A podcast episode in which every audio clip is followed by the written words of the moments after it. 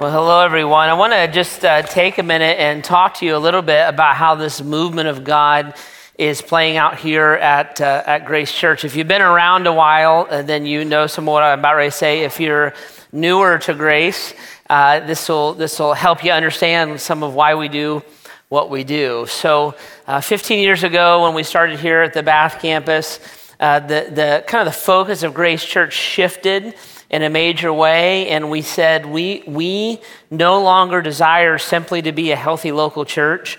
We desire to be a gospel centered movement that takes the gospel to every place that it's hard to access. So we want to make the gospel clear and accessible uh, wherever that is throughout the greater Akron area, throughout the, the country, and throughout the world. So we started into what we call a multiplication mindset, where our mindset is instead of growing up, we want to grow out. And we want to take the church to the community and not just ask the, the community to come to the church. So it plays out this way right now. Let me show you up here. If you think about Grace's present presentation, Norton was the, the mother campus, started us here in Bath. You're sitting in the Bath campus right now, uh, 15 years ago. Two years ago, we started the Medina East campus. And then in early 2015, Norton and Bath will seek to, to start the Barberton campus. And last weekend, if you were here, uh, Pastor Jeff Martell was up, and Pastor Jeff is going to lead that Barberton uh, campus. Now, for the Bath campus, there's something new that's going to start here in three weeks, and we call it the extension of the Bath campus. So if you kind of zero in on the Bath campus there, right now we have Saturday and Sunday services starting in three weeks. We're also going to open services at the extension. So on a weekend, uh, you will have three service options. Saturday night at 5 and 6:45 where true followers of Jesus worship and where God gives you a free car if you come. And so that's Saturday night. Then these hours now that we have here on Ghent Road 9 and 10:45 and then additionally at the extension at 9:30 and 11:15. So there'll be four services on Sunday, six on the weekend. And the way to think about that extension, is, think of it as just another option to attend services at. So the rest of what Grace Bath campus does will stay the same uh, throughout the week and on the weekend. So, for instance, if you have uh, high school students that are a part of the student ministry, they will still meet at 7 o'clock on Wednesday nights at the Student Center. Uh, if you have uh, children who are a part of Bible quizzing or Power Outlet or Grounded, they will still meet Sunday evenings here on Ghent Road.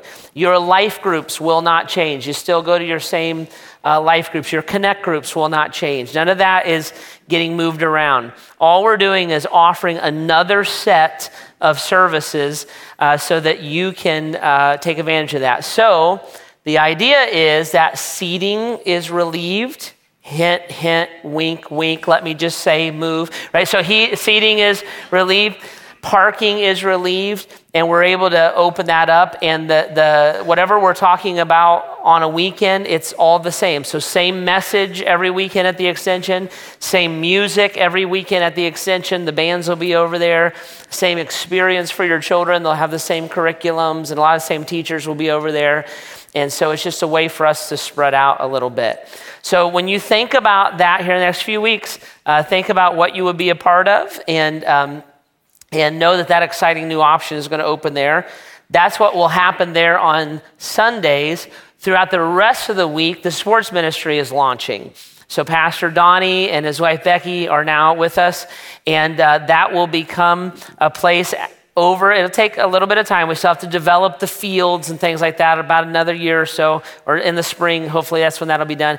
But the sports ministries, upward basketball will start there uh, this winter. And then a lot of the adult sports ministries will kick in as Pastor Donnie, he's only been here for six weeks. So we'll give him a little bit of time and he'll kind of get that involved and, uh, and moving forward for us. So, so, kind of Monday through Saturday, all the sports stuff is going to be a great new way to reach out and connect with people.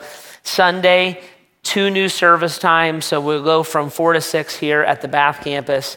And excited about that. Hope that, hope that you take advantage of it. So, all of that is simply kind of our way of being a movement. We'll start new, new campuses are definitely into our future. So we'll, we'll get Barberton going here in 2015, and then we're targeting, looking at locations, raising up leadership for even more campuses beyond that. And uh, of course, we'll keep you up to speed on that as, as it goes forward.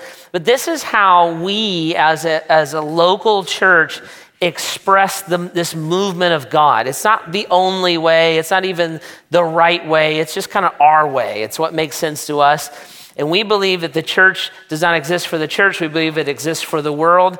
And so we want to move. We want to move out and uh, proclaim the gospel to whoever is itching to hear it and take the good news of Jesus to the, to the world around us. And really, all we're doing is we're doing what the Church of Jesus has always done. There's really nothing new. In fact, I just read it in a book one time, and I read this one book, and it told me to do stuff like that. So, pretty easy to figure out. But that's from Jerusalem to Antioch, all over the place. This is what the church has always done.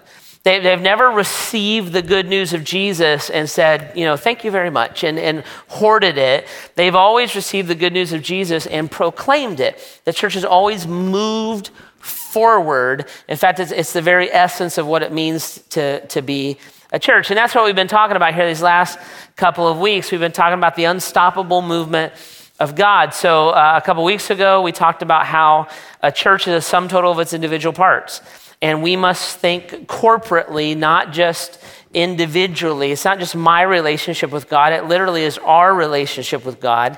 So it's not just that nail attacking the gates of hell, it's that sledgehammer that hits the, the gates of hell, and that is what will not be stopped. And then last weekend, uh, Pastor Jeff Martell was up. He just talked about the history of the church, and this is, this is kind of par for the course. It's just our leg of the race. This is our little slice of time and our little piece of history and our little piece of dirt. And, and this is what we do, right? We, we continue to take these biblical principles and we express them in our culture, but always in this outwardly focused way because the church of Jesus is called and designed, it's even in our DNA um, to, to advance. So this weekend, I want to I want to press a little bit deeper into this idea, and I want to talk about how this shows up in your life, all right? In your life. So how do how do you as an individual, how do I as an individual, what does being a part of the church mean? How does that show up in my life and, and what it, what am I supposed to, to, to, to do about it? So if you are if you're here this weekend and you're not yet a follower of Jesus Christ, um, what, what this conversation will do is it, it will it will define for you the invitation that God is giving you. So, God is giving you an invitation for salvation and to be in relationship with Him, but also to be a part of a great movement of, of, of God, a spiritual movement. So, this will define that invitation a little bit. Uh, if you did not grow up in the church, but you're, you are now a follower of Jesus Christ, but you didn't grow up in the church or Christian subculture, um, when it comes to this conversation, you're kind of the lucky one, right? So you, you may not have these really strong ideas of what a church is supposed to be or not supposed to be, and what your role is in it. And I would say, like, good for you, right? So you're, you're, you're good, and we'll just define that for you this weekend. If you are like me and you grew up in the church, and more than just the church, you grew up in the Christian subculture, uh, we're going to do a lot of deconstructing and redefining uh, for you. And, and that's kind of the way I grew up. I, I grew up in church, baby. I mean, we went to church, right? And so that's the way we, we did it. So we went three times on Sunday. You would do Sunday school, you would do church, and then you would go back on Sunday night and get another sermon just in case the, the first one wasn't enough for you. And then on Wednesdays, you, you would go back again on Wednesdays and there was prayer meeting and the church i grew up in all the children and all the teenagers went into the prayer meeting because that was an incredibly effective way to reach us. And so we, would, we would nap on Wednesday evenings in the prayer meeting. And then we had our youth group another time, which usually added like a fifth time at church. So we went to church, right? We weren't messing around. So some of you, like, maybe went with grandma once in a while, did like the Christmas, Easter holiday kind of a deal. Um, others of us like grew up engrossed in the Christian subculture. So if you know who the Gaithers are, you know, if you know the Imperials, if you know about DeGarmo and Key, you know, that Larry Norman, because why should the devil have all the good music, right? If you know, if you got that joke, that's what I'm talking about. Like you're messed up, you have issues, there's counseling available. And, and, we often have this misconception about what the church is and our relationship to it. I was raised, maybe you were too, that the way that I honored God was I went to church. That's what I was told. So you I honored God and my parents, they wanted to honor God. They were legit people, so they wanted to honor God. So we went to church. That's what you did to serve and honor God. Now the downside of that was I thought of the church separately from myself. So the church was where I went. The church is what I did. The church was a, a, set of programs, maybe that I was involved in, or at best, the church was like a set of leaders that wanted me to be involved. So I volunteered at church, or, or the, the, you, you hear something like um, the church is raising money for XYZ. The church is trying to do this. The church is asking us to come in for this meeting. And usually, when you said that, you were talking about some people some, somewhere. Or you would say, We're going to church. Sunday's the day we go to church, right? But you would separate out the church from myself. I have my relationship with God. I am trying to pursue God, and I participate in like these activities that, that maybe the Bible tells me to participate in. I'm not really sure, but most certainly other people tell me to participate in, and that's what it meant to be a part of the church. Now, the problem with that mindset is it's wrong. It's just wrong. And, and when we have that mindset, I have it, I had it. Um, what, what happens when you have that mindset is you read the Bible wrong. So you go read the Bible, and you look at these parts of the Bible where God's talking to the church, and you'll, because you have that mindset, there's me and then there's the church, you read the Bible wrong and you think, man, I hope the church does that. You know, that my church will be built and the gates of hell will not prevail against it. You think, man, that's really good. That, that gates of hell aren't going to get that church, that, those church people right? Or the, the church is take the good news of the gospel to all the world. Yeah, man, I really hope the church does that. Some, somebody at church ought to do that. I'll pitch in some money to make it happen, right?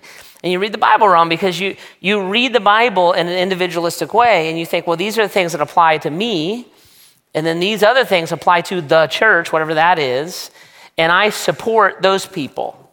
I support the church, why, why, why they do those things. Okay? Now, the Bible says this. Let's, let's like back up a second here and let's just start with our salvation. So the Bible says that I receive my salvation when I agree with God about myself and I agree with God about Him.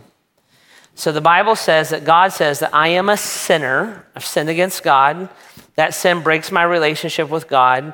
And every human being is born into that sin. So the wages of sin is death, right? And I'm a sinner.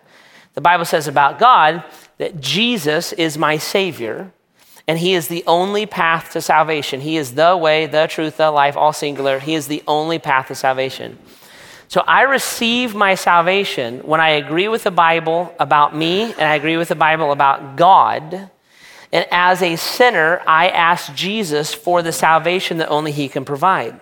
And the Bible says that when I do that, my sins are forgiven. Bible says, My heart is washed whiter than snow my sins are thrown as far as the east is from the west. It's all Bible terminology. It just means like I'm, I'm forgiven. That when I ask for forgiveness, Jesus is faithful and just to forgive me of my sins and cleanse me from all unrighteousness. That is how I receive my salvation. I begin to follow God. Now, when I receive my salvation, several things happen at once. One, I'm forgiven, completely forgiven. Two, Bible says I'm filled with the Holy Spirit of God. Sometimes we say Jesus comes and lives in my heart or God comes and lives within me. It just means I'm, I'm filled with the Holy Spirit of God. That's the Bible way of saying it. I'm indwelt with the Holy Spirit. The third thing that happens is I become a part of the church. I am grafted into, spiritually, into the church. I become a part of the church of Jesus Christ. Before, when I was a sinner, I, I was dead in my sin, lost in my transgressions, lost in darkness. Those are all Bible ways of saying that I was a sinner. Then I received Jesus as my Savior, and my identity completely changes. I, I, am no longer this old person. That old is gone. The new comes in. And the Bible says I'm a new creation. And a part of that new creation is I become a part of the church of Jesus Christ. Let me show you what I mean. Grab your Bibles, you got them. Go over to uh, the book of First Peter. First Peter, if you uh, want to use a Bible, don't have one, there's one in the chairs. It's page 851 in those Bibles in the chairs. And if you're electronic, we use the YouVersion app. You can grab that, download it, or open it. Hit live event. We are Grace Church, and our zip code is 44333. 1 Peter chapter 2 verse 9 talks about this different identity. Right? So verse 9 chapter 2 1 Peter, but you talking to the church, you are a chosen people, a royal priesthood, a holy nation, God's special possession, that you may declare the praises of him who called you out of darkness into his wonderful light. Once you were not a people, but now you are the people of God. Once you had not received mercy, but now you have received mercy. And Peter is writing, he's actually writing to people who are, brand new Christians.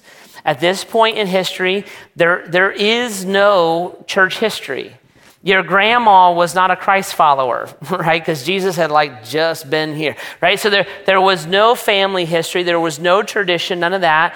And so he's defining for people who have accepted the forgiveness of their sin what they now are. He's like, this, you're going to go into a culture that doesn't agree with you, but this is who you are. You're no longer a Jew, you're no longer a Gentile, you're no longer a Roman, you're no longer an Israeli, you're no longer an American, you're no longer an Ohioan. You are a Buckeyes fan because you're a Christian, but you're not, right? You're no, you have this new identity. You are now a chosen people. You've been pulled out, called out. You're a royal priesthood. The message of Christ has been entrusted to you. You are a priest, you're a proclaimer of the gospel. You are a holy nation. That's a citizenry issue. Your citizenship has shifted. So your loyalties, your allegiances, the cultural definitions of who you are come now from Christ, not from just the culture that you're born into. You are God's special possession. Another place in the Bible says you were purchased with a price. God bought you with the, the blood of his son Jesus. You may that you may declare the praises of him who called you out of darkness into his wonderful light. Once you were not a people, but now you are. You've accepted Christ. Once you had not received mercy, but now you have received mercy. In other words, you are now the church. That's what the word means. In the Greek, it means called out ones. You are the called out ones, the chosen ones, the royal priests, the holy nations. You are the church of Jesus Christ. Okay? So that's huge. And Peter's helping these guys understand this, where, where he's in essence looking, he's saying, guys, your church isn't a place that you go to. It's not a thing that you participate in. It's not an organization that you volunteer at or donate to. You are the church. I am the church. I've been changed into the called out one of God. I am a royal priest. I don't follow the priest, right? I am the, the royal priest. I am a part of the holy nation. I am the special possession of God. I am the church. Okay? It's big, big deal that we grab that. I am the church. I don't go to it.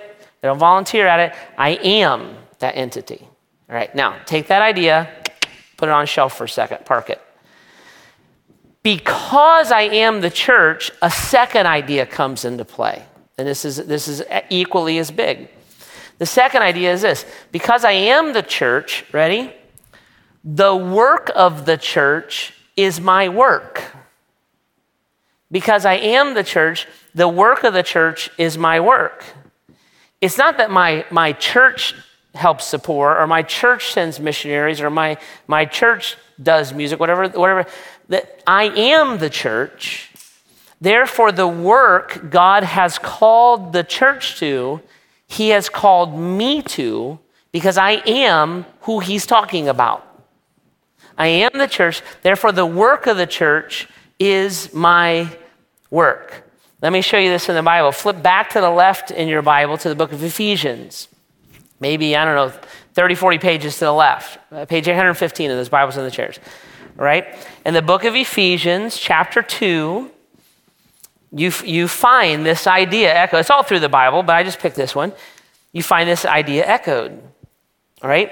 Ephesians chapter 2, verse 10. Actually, Ephesians chapter 2, verses 8 and 9 are very famous and very important verses in the Bible because they define our salvation. So Ephesians 2 8 9 says this For it's by grace you have been saved through faith. This is not from yourself, it's a gift of God, not by works, so that no one can boast. So God comes back in, He defines our salvation. I'm saved by grace, not by works. I don't earn my way to heaven. I don't pay my way to heaven. I don't moral my way to heaven. I don't religiosity my way to heaven. I don't know how to describe it, so I just made up a word. I don't do those things to get to heaven. My salvation is given to me by God. And attached to that definition of salvation, you find verse 10 For we are God's handiwork, created in Christ to do good works which God has prepared in advance for us to do. I am saved by grace. Why? Because I am the handiwork of God. Who is the handiwork of God? Am I individually the handiwork of God? Yeah, kinda. But who are you?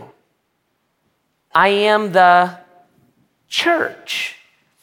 The church. You mean me? Yep. You mean us? Yep. The church is the handiwork of God. In fact, in Corinthians, the Bible says that God forms the body together. Every part of it is a necessary part. Every part of it is called or gathered together by God. The Bible says that when you accept Christ, you are given certain spiritual gifts. Those spiritual gifts aren't for you, they're for the body, they're for the church. We, us, me, yeah, us, yeah. We, the church, are the handiwork of God. We're created in Christ to do what? To do good works that He has prepared in advance for us to do. Now, what does that mean? Now, if you grew up, this is where the Christian subculture will get you. If you grew up, and, and it, got, it got me too, because I grew up in it. I know all these buzz things. When I was growing up in the Christian subculture, I was taught this verse a thousand times. And I was taught I am, I am the handiwork of God, and I was created by in Christ to do good works that I was prepared in advance for me to do. I was born to do these good works. And so as I got older, what I was taught was that God has a special will for my life. And if I could discover the will of God for my life, that only in that place would I find happiness and contentment and joy. So when I got to college, man, I would we talk about the will of God all the time. And we would sit around in our dorm room and say, I, I don't know, I don't know God's will for my life, man. I just don't know. I'm not even on pot. I just talk like this. Right? I, I just, what, what's the, what's the will of God? I just don't know. What's God's will? I just have to discover God's will. I, I don't know what I'm going to do. I just need to know God's will right? And then you'd really get talking about it when you were thinking about proposing to your girlfriend. I just don't, is it God's will for me to marry her, man? I just, is she the one for me? Is it God's will? And your roommate's thinking, dude, nobody else will go out with you. you know, you better pop the question before she wises up. so, so it's like, what, what, what is God's will? And you, you would freeze until you discover God's will. There's supposed, there's this magical, mystical, long journey that you would go on. And if you dug at God's word and you prayed enough and you thought enough, maybe you, I would discover God's will for me. And then I, once I discover God's will for me, I would do what God wants me to do. And that's the key to a fulfilling life, right? That's the way we were taught to think. Now, there's about a thousand things wrong with that logic, and the, number one is that's not what that verse means. Number two is I don't seek God's will to make me happy. That's actually a very selfish reason to find the will of God because God's will is about His glory and His holiness and His purpose, not my happiness. Right? God exists. I exist for God. God does not exist for me. We really got that backwards right now in our culture. So I exist to serve and please God. He doesn't exist to serve and please me. So the whole thinking is very, very introverted and it's, it's wrong because, because we have this idea that God has this specific thing for me. And we'll read this passage like this For I, look at it, verse 10 I am God's handiwork created in Christ to do good works, which God has prepared in advance for me to do. The problem is it's all plural. We, who? The church. You mean me? Yep. Us? Yep. I am the church. We are God's handiwork created in Christ to do good works which He has prepared in advance for us to do. Some would say that the will of God is mysterious and difficult, and I would argue with that pretty vehemently. And I would say the will of God is actually fairly easy to discover. In fact, God wrote a book, and if you just kind of read it, it's in there. He made lists and things like that. Some books even have pictures. You can discover the will of God. It's, it's not really that complicated because the will of God is usually directed to the church. I know, but what about me? That is you. I am the church. So when the church is addressed and the will of God is laid out in the to the church, it's talking to you. So, what does God want me to do? Well, I got one. He, he wants you to go into all the world and preach the gospel and make disciples, teach them to obey everything that God commanded, and baptize them in the name of the Father, the name of the Son, the name of the Holy Spirit. Boom, done. Will, oh God. What am I supposed to do? That. I thought that was for the church. Right. That's you, that's me, that's us. We do that.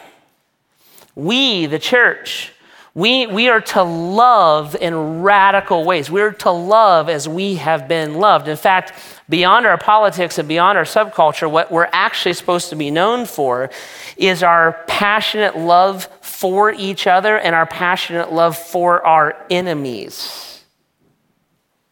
See, that's why God's word is much better proclaimed through an act of love than a picket sign because we're to be known for that radical, outrageous, ridiculous, irresponsible love.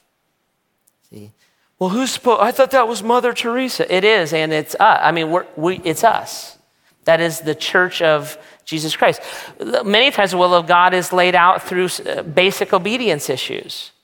I never know what God wants me to do. Well, he made, made like there's a bunch of lists in the Bible. You can find it pretty quick. So, for instance, the, the people of God govern our lives in such a way that we're dis, that it causes us to be distinct from the culture around us, so that the world around us can identify the people of God. That's why the Bible says, if you're a follower of Jesus Christ, there should be no coarse joking amongst you. Ephesians 4, right? Straight, it's right there in the Bible. Ephesians 4. What's that mean? Like dirty jokes. Don't tell them. Well, but they're funny. I know, but be distinctive. There, there should be no sexual immorality, no, no premarital sex, no sex outside of marriage, period, for, for the follower of Jesus Christ. What? Yep, in the book, I can show you. Right there. Why? Because it makes us distinctive so that we're easily identified as the church, the people of God. Uh, the Bible says, same, same part of Ephesians, that, that there should be no profanity amongst the people of God. Are you serious? What the? I, yeah, right there in the book. straight up in the book. I can show you. If you're F bomb king, that's you shouldn't be doing. Why? Why? Because because it gets me to heaven? No, because you were called out to be distinctive. It's not hard to figure that out. Is God talking to me? Yeah. To us? Mm-hmm. Yeah. We are to be proclaimers of the truth. We are to tell the gospel. By the way, oftentimes that will be offensive to people. We are to let people know that, that, that Jesus is the only way to heaven. We are to be ministers of reconciliation. You mean I should go knock on my neighbor's door? Yep. And we should do that. It should be the focus of the church. You and I discover the will of God as we respond corporately as a church. And as you participate in the corporate movement of the Church of Jesus Christ, that's where you will find your moments. The Holy Spirit of God will lead you to specific incidences where you step out and you realize, oh, this is something that God wants me to do. You can only discover that as you participate with we, because we were prepared for works that in advance for us to do.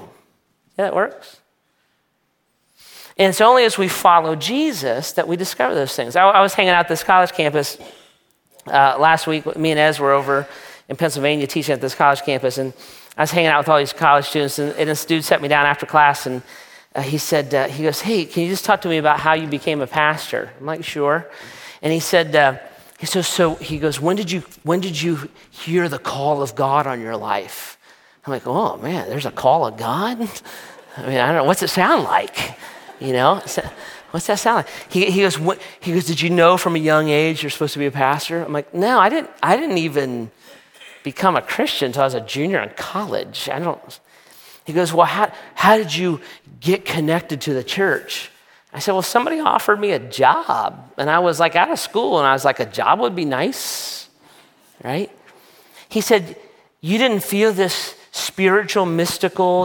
I said, no, man. I said, I accepted Jesus when I was junior in college. I met Heidi. Heidi's dad was a pastor. That connected us to another guy. I said, I didn't feel called into ministry. I just fell in love with Jesus. I just started, I didn't know any better. I just started following Jesus and I wound up being a pastor. Wow. How did you know to marry your wife? Was the next question. I was like, Well, she said yes. So I. See, I, I didn't decide to marry Heidi. Well, I wasn't like, This is Tuesday. I will find me a woman, right? That's not what happened. I, I fell in love with someone. The journey of being in love with her led us See, I fell in love with Christ. The journey of loving him took me where it took me. I still big mystery. I know I can know I know what to do. Why? Because he tells me. Well, he's talking to the church. That's me. I, I know how to invest my life. How did you know? Was there a vision? No, there's a, there's a book on it bestseller. You can get it on your iPhone. It, it's, it's right there. But if I think of my spiritual journey as separate from the church, it, it all messes up. All right. Pull this off the shelf. I am the church. Pull it off the shelf. Therefore, the work of the church is my work. Pull that off the shelf. How do you get a healthy, vibrant, dynamic, God centered church? You combine those two things.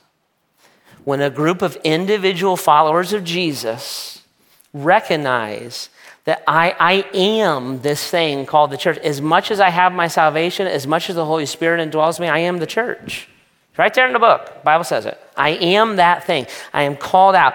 I'm no longer my name, my family, my job, my country. I am a chosen people, a royal priesthood, a holy nation, a special possession of God. I am the church. Right? Therefore, when God talks to the church, and lays out the, the universal work of the church the Great Commission, love, truth, obedience, all those kind of things. When he talks to the church, he's talking to me.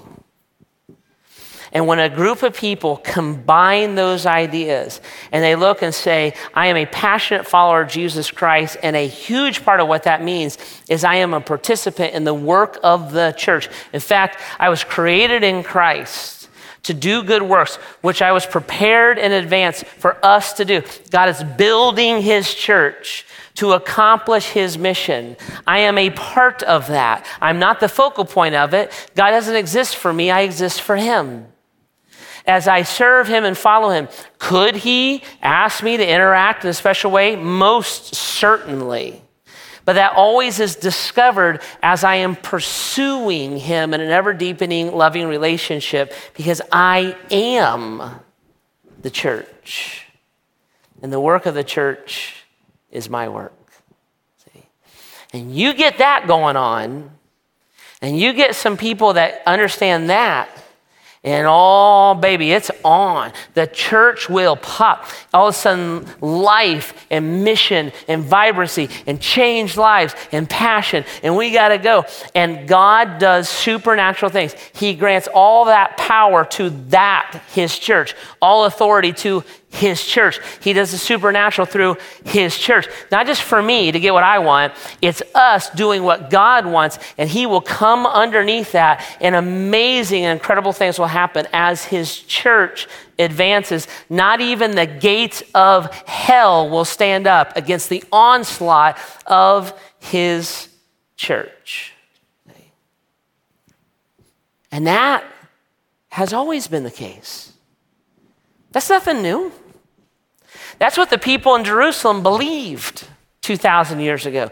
That's what the people in Antioch believed and organized for thousands of years ago. That, that, that's what happened when somebody got on a boat and floated over here to bring the gospel to America. That's what happened in the 1940s in Barberton.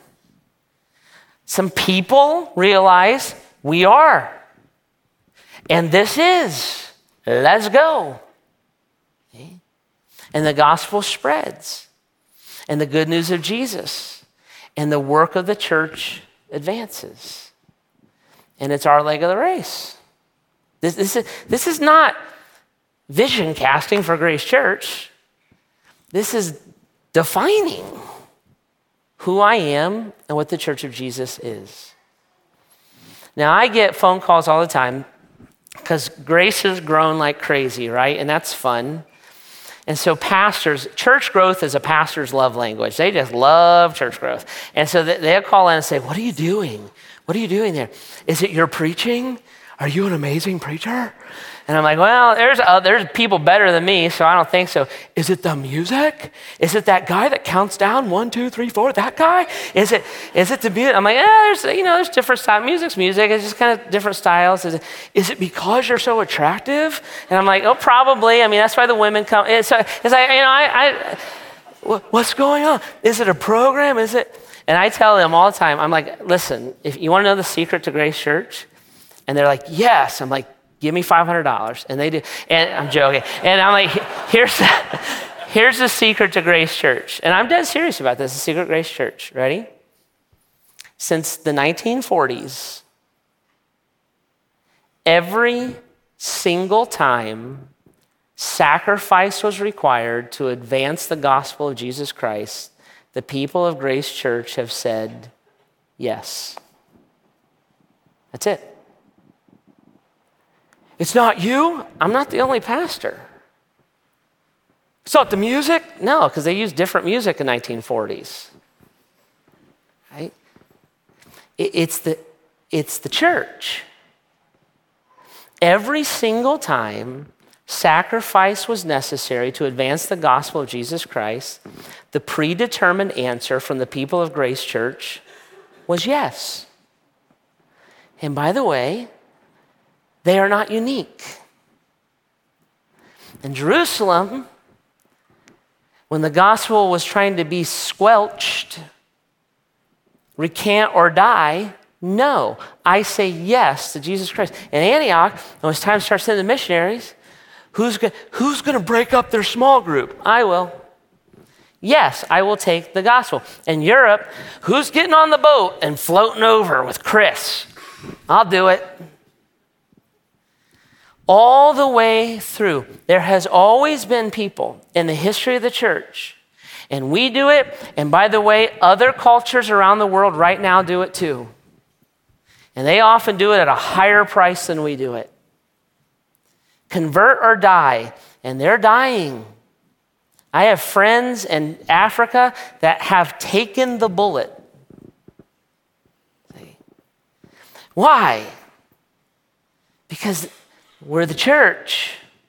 And the answer is always yes, because it's who we are. It's not what we do, it's not this grand moment at the climax of a movie. It's us. When Christ says go, we go. When that has a price tag, it's no big deal. Here's my, you need money? Here's money. You need volunteerism? Here's volunteerism. You need me to go? I'll get on the boat, I'll go. You need, you, you need me to leave everything? I'll leave everything. You need me to say goodbye to my family and never see them again? People have done that by the thousands. You need me to go into the, a dark part of the world where whatever their equivalent of the Ebola virus was, you want me to go there where I know I'm going to die? Yeah, you just, oh, you just need my life? Oh, I'll give my life. What? Well, isn't that how Jesus loved me? Isn't that what he did? You, you, need me to sacrifice? Done. You need me to uproot my family and go start a campus in Bath? Handled. You need me to turn my building over? Yep, here it is. I don't care because I am the church, and the work of the church is my highest, greatest, most exciting calling on my life. I am a royal priest. I am a holy nation. I am a special possession of God. And the answer is yes before God even asks the question. And that's our history. That's it. Simple, easy peasy.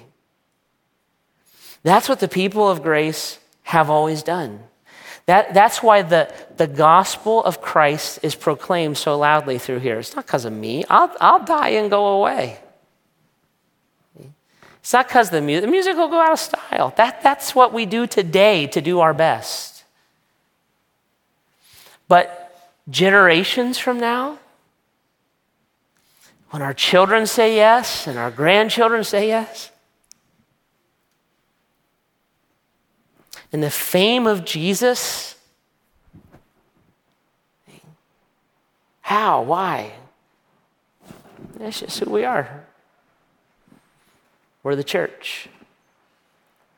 And who I am and what God has called me to is what defines me as a person. All right, I'm going to ask the band to come out. And as they settle in, I think it's, I think it's so important that we, as individual parts of the church, own this in personal ways and then surrender it to corporate ways. That's kind of how the church works. So, this is what I want to encourage you to pray. I dare you to pray this prayer. It's, it's a crazy prayer. I double dog dare you to, to pray this prayer. Okay? This prayer will mess up your life. Ready? Ask the Holy Spirit of God, because if you if you're a follower of Jesus, you are the church, right? So you, you also have the Holy Spirit within you. So ask the Holy Spirit of God to give you the tangible outcome to this conversation. See, God, how do, how do I join in? Do you, you want me to go? You, you want me to get on, get on the plane and go? You want me to give? You, you want me to give my finance? You want me to volunteer? You want me to walk across the street knock on my neighbor's door? You want me to verbally share my faith? You, you, want, you want me to go love somebody in a radical way? You got to fill in your blank. But ask the Holy Spirit, give me, don't give me just inspiration, God. Don't give me rah rah grace church. God, what about me? Lead me. Show me. Because I am the church and your work is my work. And I want to be used by you in our little slice of time, in our little place in history, on our little piece of dirt, to proclaim the eternal good news Jesus. Right? So pray that prayer. Dare you. Pray that prayer. And see where God leads you in the special ways that He may be calling you even today.